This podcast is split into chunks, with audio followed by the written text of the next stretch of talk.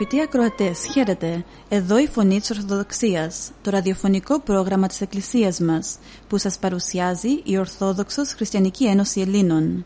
Στο πρόγραμμά μας θα ακούσετε διδαχές από την Αγία Γραφή, σκέψεις από πατερικά κείμενα, βίος Αγίων, επίκαιρα θέματα, ειδήσεις και ανακοινώσεις, καθώς επίσης ύμνους και τραγούδια. Dear friends, welcome to another edition of the Voice of Orthodoxy, the radio program of our church. This program is brought to you by the Greek Orthodox Christian Society. Our program contains interesting thoughts from the Bible and the Fathers of our Church, lives of saints, current issues, hymns and Christian songs.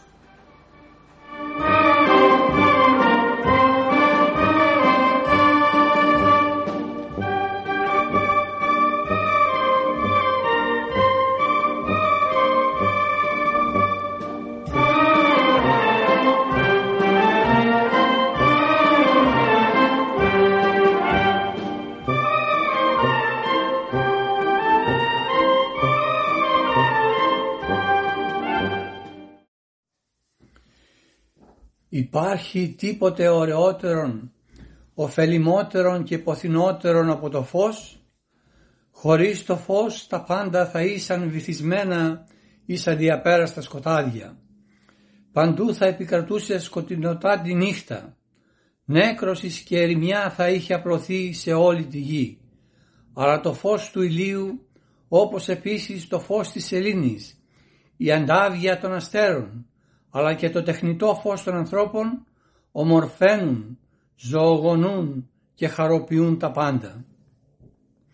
Αν δε το αισθητό φως είναι αφάνταστα ωφέλιμο, το πνευματικό φως είναι ασυγκρίτως ωφελημότερον και ωραιότερον.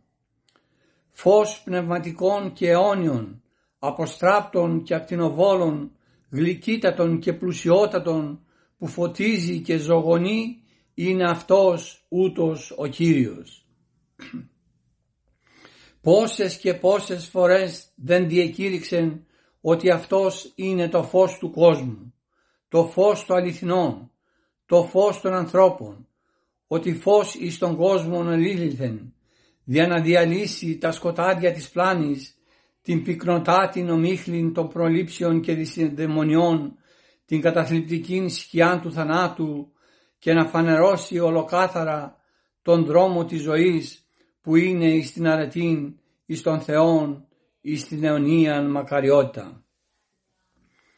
Έκπληκτος και εγωιτευμένος ο Ιερός Ευαγγελιστής εμπρός στο ασύλληπτο φως του Χριστού διαλαλεί προς όλους ότι αυτός είναι το φως του αληθινών ο φωτίζει πάντα άνθρωπον ερχόμενον στον κόσμο κατά Ιωάννου κεφάλαιο 1 στίχος 9.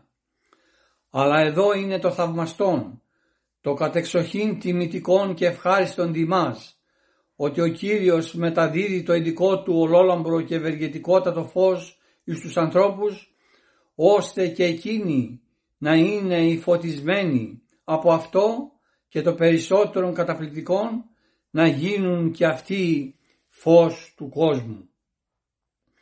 Το είπε και το διεβεβαίωσε ο ίδιος. Είπε προς τους μαθητά του και προς τους μαθητάς των μαθητών του και προς όλους διαμέσου των αιώνων αληθινούς χριστιανούς. Εμείς εστέ το φως του κόσμου και όπως το φως ελκύει την προσοχή και τα βλέμματα των ανθρώπων έτσι και εσείς. Είστε σαν μια πόλη σε πάνω εις το όρος λουσμένη στο φως του ηλίου η οποία και να θελήσει δεν θα μπορέσει να κρυβεί από τα μάτια των ανθρώπων. Όλοι θα την παρατηρούν και θα την περιεργάζονται, άλλοι για να την θαυμάζουν και άλλοι για να την φθονούν. Το φως οι άνθρωποι των λίχνων του λαδιού κατά την εποχή εκείνη, τους ηλεκτρικούς λαμπτήρες στην εποχή μας, δεν τους κρύβουν κάτω από τα σκοτεινά κυβότια, αλλά τους τοποθετούν ψηλά ώστε να φωτίζουν όλο το σπίτι και όλους όσοι είναι μέσα εις αυτό. Έτσι και οι μαθητές του Χριστού ετέθησαν από Αυτόν εις υψηλήν και περηφανήν θέση δια να ακτινοβολούν ολογυράτων το πνευματικό φως που έλαβαν και η σωτήριος αυτή η ακτινοβολία δεν θα γίνεται μόνο με τα λόγια, αλλά προπαντός με τα έργα, με το καλό παράδειγμα. Αυτό συγκινεί και διδάσκει και ενθαρρύνει πολύ περισσότερο από τα λόγια. Έτσι ας λάμψει το φως της αρετής σας εμπρός στους ανθρώπους είπε ο Κύριος για να είδουν τα καλά σας έργα και να δοξάσουν τον Πατέρα σας τον εν της ουρανής. Επειδή τα λόγια αυτά του Κυρίου ήσαν πρωτάκουστα όπως άλλωστε και όλη η διδασκαλία του ασυγκρίτης ανωτέρα και τελειότερα από το Μοσαϊκό νόμο μερικοί κακόβουλοι προφανώς ήρχισαν να σκέφτονται και να λέγουν ότι ο Χριστός ήλθε να καταπατήσει και να καταργήσει εντελώς τον νόμο. Όχι λέγει ο Κύριος, δεν ήρθα να καταλύσω τον νόμο ή τους προφήτας, ήρθα να τηρήσω κατά πάντα τον νόμο, να εκπληρώσω όλα όσα περί εμού προείπαν οι προφήτες και να δώσω το νέο νόμο της χάριτος όπου μέσα σαν σε κάποιες γραμμές θα περιέχεται ο ηθικός νόμος του Μωυσέως. Πράγματι, ο νόμος του Μωυσέως ήταν ένα στοιχειώδες σχεδίασμα, μερικές απλές γραμμές επάνω στις οποίες εζωγράφησε ο Κύριος των τέλειων και αριστουργηματικών ζωγραφικών πίνακα του νέου νόμου. Και μέσα εις τον υπέροχον αυτό πίνακα μόλις που κάπως διακρίνονται οι αρχικές γραμμές. Επανέρχεται όμως εις το ζήτημα της στηρίσεως του νόμου της εφαρμογής των θείων εντολών και διδάσκει ότι οι αληθινοί οπαδοί του πρέπει να δεχθούν και να πειθαρχήσουν εις όλο το θείο θέλημα. Δεν τους επιτρέπεται να κάνουν διάκριση μεταξύ των εντολών και να λέγουν αυτές είναι μεγάλες εντολές και πρέπει να τις στηρίσουμε.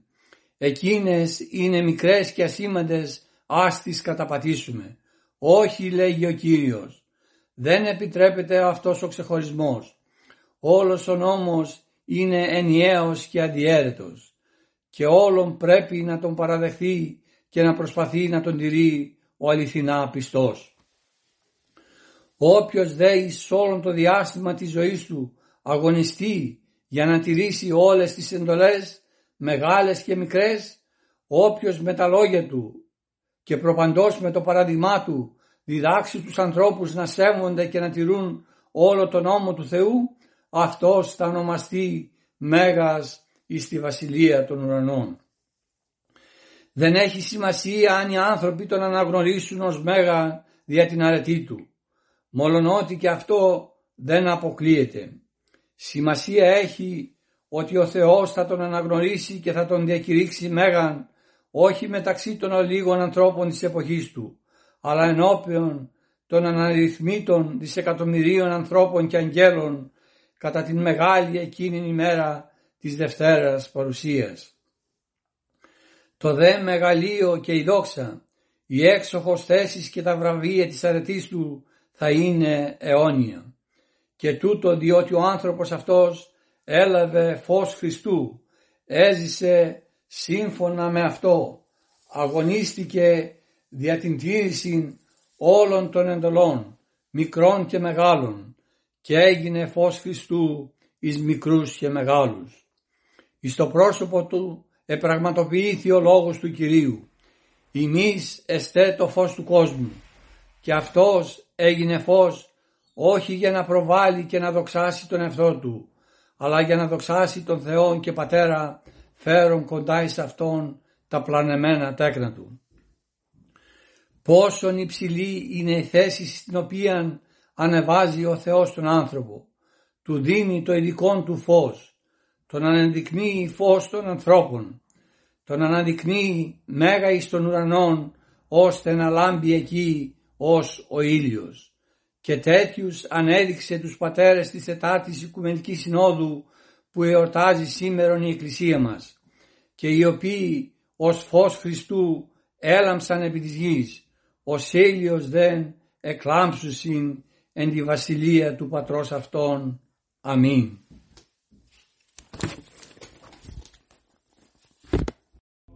Των φαράσων των γόνων και του άθωνος κλέισμα και των απεών οσοσίων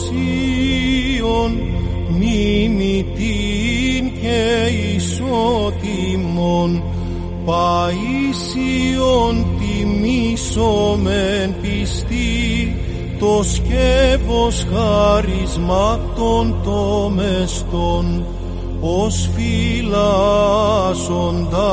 εκ πάντων των λυπηρών τους πίστη ανακράζοντας δόξα το δεδοκό της ισχύν δόξα το σε στεφανός αντί δόξα το ενεργού τη δία σου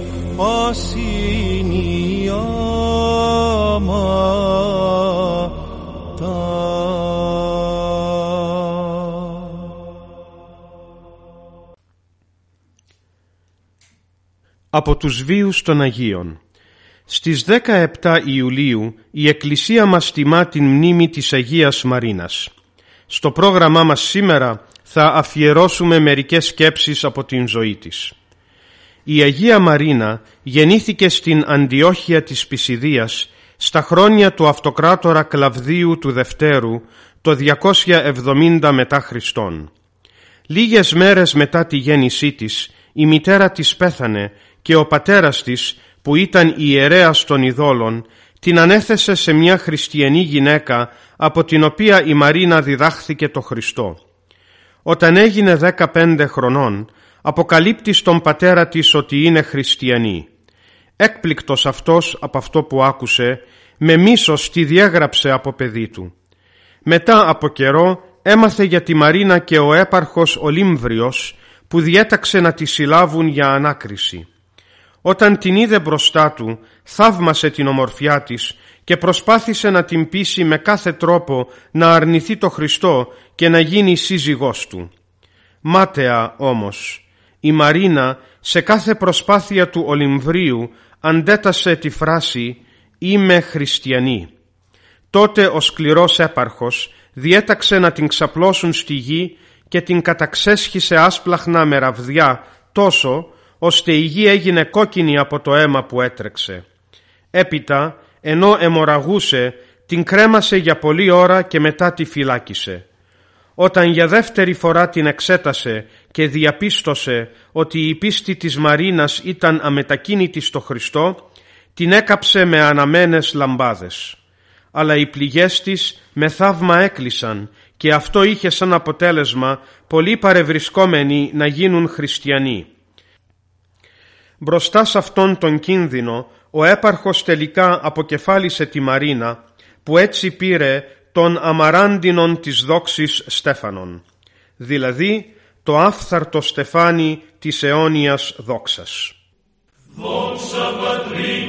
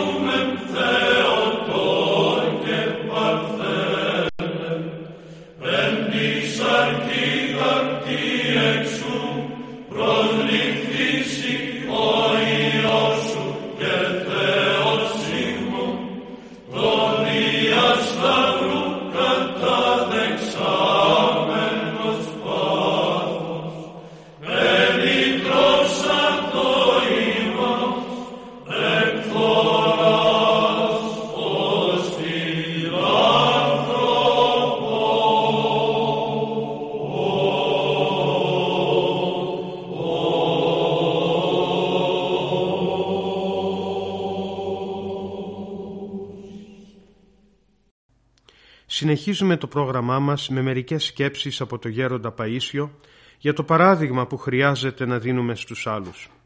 Ένας μοναχός ρώτησε τον πατέρα Παΐσιο «Γέροντα, Οι άνθρωποι που ζουν πνευματικά στον κόσμο πρέπει να δείχνουν στους κοσμικούς ότι νηστεύουν; Και απαντά ο γέροντας. Όταν πρόκειται για διατεταγμένες νηστείες της Εκκλησίας μας, Τετάρτη, Παρασκευή, Σαρακοστές κλπ, τότε πρέπει, γιατί αυτό είναι ομολογία πίστεως. Οι άλλες όμως νηστείες, δηλαδή αυτές που γίνονται από άσκηση για την αγάπη του Χριστού ή για να εισακουστεί η προσευχή μας σε ένα αίτημά μας, πρέπει να γίνονται κρυφά. Σκοπός είναι να ζούμε ορθόδοξα, όχι απλώς να μιλούμε ή να γράφουμε ορθόδοξα. Γι' αυτό βλέπεις, ένα κήρυγμα δεν πληροφορεί, δεν αλλοιώνει τον άλλον, όσο καλό και αν είναι, αν ο ιεροκήρυκας δεν έχει βίωμα. Ο μοναχός ξαναρωτάει, αν γέροντα ο ακροατής ή ο αναγνώστης έχει καλή διάθεση; Ο πατήρ Παΐσιος απαντά, «Ε, τότε αυτός έχει ήδη την Θεία Χάρη, γι' αυτό και ωφελείται. Ένας όμως που δεν έχει καλή διάθεση θα πάρει και θα εξετάσει αυτά που λέει ο ιεροκήρυκας και δεν θα έχει καμιά ωφέλεια. Το να σκεφτόμαστε ορθόδοξα είναι εύκολο, το να ζούμε όμως ορθόδοξα θέλει κόπο. Μια φορά ένας θεολόγος είχε κάνει μια ομιλία και είχε πει να πάνε να δώσουν αίμα γιατί υπήρχε ανάγκη. Και πράγματι, πολλοί παρακινήθηκαν και έδωσαν πολύ αίμα. Εκείνος όμως δεν έδωσε ούτε μια σταγόνα. Οι άλλοι τότε σκανδαλίστηκαν. Εγώ, τους είπε εκείνος, με την ομιλία που έκανα και παρεκκίνησα τον κόσμο να δώσει αίμα, είναι σαν να έδωσα το περισσότερο αίμα. Έτσι ανέπαβε τον λογισμό του. Καλύτερα ήταν να μην έκανε την ομιλία και αθόρυβα να πήγαινε να δώσει λίγο αίμα. Η ζωή μετράει. Ο σκοπός είναι να είσαι άνθρωπος πνευματικός, να ζεις κοντά στον Χριστό, τότε βοηθάς και τους άλλους. Όταν ο άνθρωπος έχει ζωή σωστή, το έργο του πληροφορεί. Σε μια πόλη ήταν ένας προτεστάντης που όλους τους κατηγορούσε. Τι κληρικούς, τι δεσποτάδες. Εκεί κοντά σε ένα μοναστήρι ασκήτευε και ένας μοναχός. Μια φορά ρώτησε τον προτεστάντη ένας άθεος «Καλά, όλους τους δεσποτάδες, τους παπάδες τους κατηγορείς. Γι' αυτόν τον καλόγυρο τι έχεις να πεις» «Αυτόν τον παραδέχομαι», του λέει γιατί διαφέρει από τους άλλους. Ένας πιστός, όπου και αν είναι, πόσο βοηθάει όταν ζει σωστά. Πόσο βοηθούν αυτοί που έχουν μια θέση όταν κρατάνε λίγο. Γι' αυτό και εγώ κοιτάω μερικούς μεγάλους να τους δω όταν έρχονται για να τους βοηθήσω, γιατί αυτοί μπορεί να βοηθήσουν πολύ θετικά με το παράδειγμα. Να, ένας στρατάρχης που γνωρίζω είναι παράδειγμα και ό,τι κάνει το κάνει από μέσα του, με την καρδιά του, δεν το κάνει εξωτερικά. Οι άλλοι που τον βλέπουν προβληματίζονται και βοηθιούνται. Παλιά και οι άρχοντες του τόπου είχαν αρχές, πίστευαν. Ξέρετε τι είχε πει μια αρχόντισσα σε κάποιον βουλευτή σε μια πόλη; Είχε πάει με τον σύζυγό της στην περίοδο της νηστείας του 15 Αυγούστου σε ένα γεύμα και είχαν εκεί ψάρια, κρέατα, αυτή δεν έτρωγε γιατί νίστευε.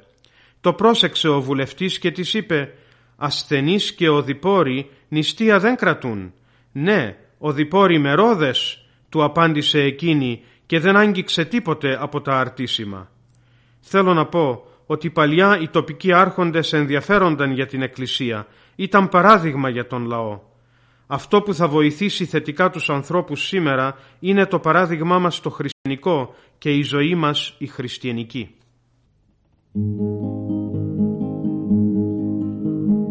Θέλω να ψάλω του Θεού το όνομα να ψάλω όνομα και Αγίο και ευλόγητο δεν είναι, δεν είναι άλλο δεν είναι, δεν είναι άλλο. Άση μου βρίζει προσευχή στη ρεματιά κάτω με το νεράκι μου τατλώ πάντα να κλά τον ουρανό να ψαλώ το όνομα του. Να ψαλώ το όνομα του Ας ήμουν μικρό πουλί της νύχτας το φεγγάρι μες στα κλαδιά να κατοικώ και το όνομα του το γλυκό να κελαϊδώ με χάρη να κελαϊδώ με χάρη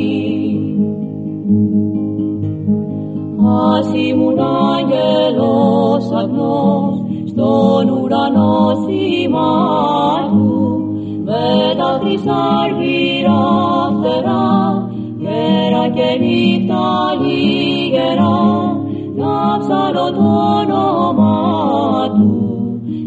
να ψαλώ το όνομα του Μα κι αν δεν είμαι άγγελος στον κόσμο εδώ κάτω μέρα και νύχτα θα λαλώ το όνομα αυτό το ιερό που αγαπάει η καρδιά μου που αγαπάει η καρδιά μου Συνεχίζουμε το πρόγραμμά μας με μερικές σκέψεις από τον Γέροντα Παΐσιο. Χρειάζεται πολύ προσευχή, μας λέει. Σήμερα ζούμε σε χρόνια αποκαλύψεως. Δεν χρειάζεται να είναι κανείς προφήτης για να το καταλάβει. Τα πράγματα προχωρούν τάκ-τάκ. Τι μας περιμένει δεν ξέρουμε. Όλη αυτή η κατάσταση που επικρατεί το δείχνει. Γι' αυτό, για έναν λόγο παραπάνω τώρα, πρέπει να στηριχθούμε πιο πολύ στην προσευχή και να πολεμήσουμε το κακό με την προσευχή. Η μόνη λύση αυτή είναι. Να παρακαλούμε τον Θεό να λυπηθεί τα πλάσματά Του, αν και δεν είμαστε να μας λυπηθεί. Δεν θα βρεθεί άκρη. Καθένας ό,τι του λέει ο λογισμός θα κάνει. Θα γίνει αυτό που λέει ο Άγιος Κοσμάς. Θα περπατάς ώρα για να βρεις άνθρωπο και όσοι ζήσουν θα τρώνε με χρυσά κουτάλια. Μερικοί βέβαια έχουν τον λογισμό. Αφού οι προφητείς θα εκπληρωθούν από οπωσδήποτε, τι θα ωφεληθεί η προσευχή; Ο Θεός βλέπει ότι έτσι θα εξελιχθούν τα πράγματα, αλλά εμείς κάνουμε προσευχή για είναι πιο ανώδυνο ένα κακό και να μην πάρει έκταση. Γι' αυτό λέει και στο Ευαγγέλιο ότι για τους εκλεκτούς θα κολοβοθούν οι ημέρες. Σε ένα πόλεμο λόγου χάρη, με την δύναμη της προσευχής γίνεται ένα θαύμα. Σώζονται περισσότεροι. Υπάρχουν λιγότερα θύματα.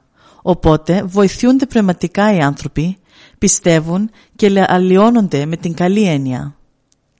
Τα πράγματα είναι σοβαρά. Και μέχρι τώρα που δεν τεινάχθηκε ο κόσμος στον αέρα, θαύμα είναι. Ο Θεός να βάλει το χέρι Του, γιατί όλος ο κόσμος εξαρτάται από τρία-τέσσερα άτομα. Κρέμεται η τύχη του κόσμου στα χέρια μερικών παλαβών. Λέει μια παροιμία. Τα άλογα κλωτσούν και τα κοτόπουλα ψοφούν. Έτσι είναι. Τα μεγάλα κράτη όταν πιάνονται, τα μικρά τα καμένα αδικούνται. Κλωτσιούνται τα μεγάλα και καταστρέφονται τα μικρά. Χρειάζεται πολύ προσευχή, πολύ προσευχή για να φωτίσει ο Θεός τους μεγάλους. Γιατί αν θέλουν μπορούν να καταστρέψουν τον κόσμο. Ξέρει ο Θεός πολύ εύκολα και σε αυτούς να δώσει λίγη φώτιση.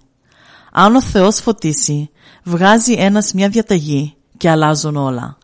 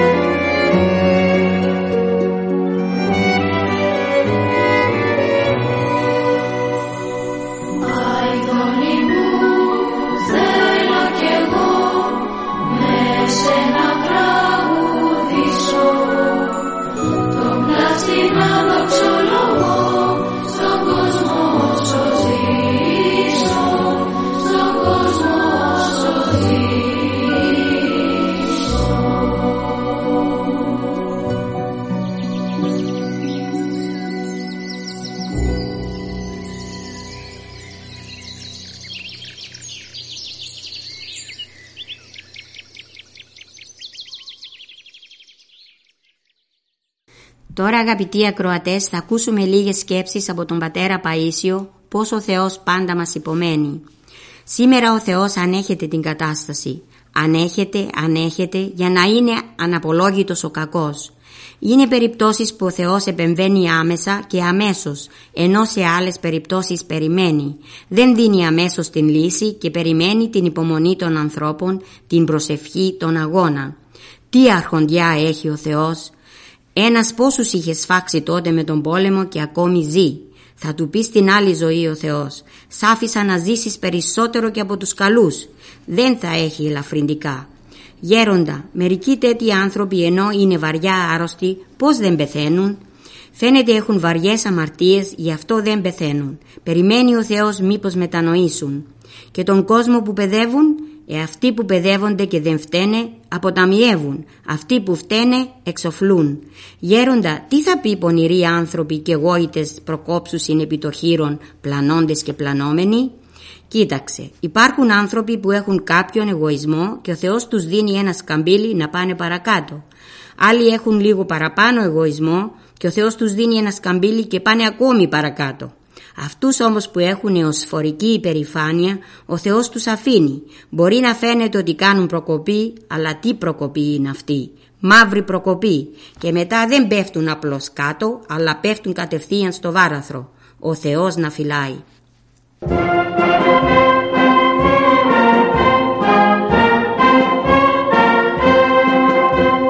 Και εδώ τελειώνει άλλο ένα πρόγραμμά μας. Θα είμαστε πάλι μαζί σας την επόμενη εβδομάδα. Αγαπητοί μας ακροατές, ο Θεός μαζί σας. Χαίρετε. And here we end another of our programs. We will be with you again next week. May the Lord be with you always.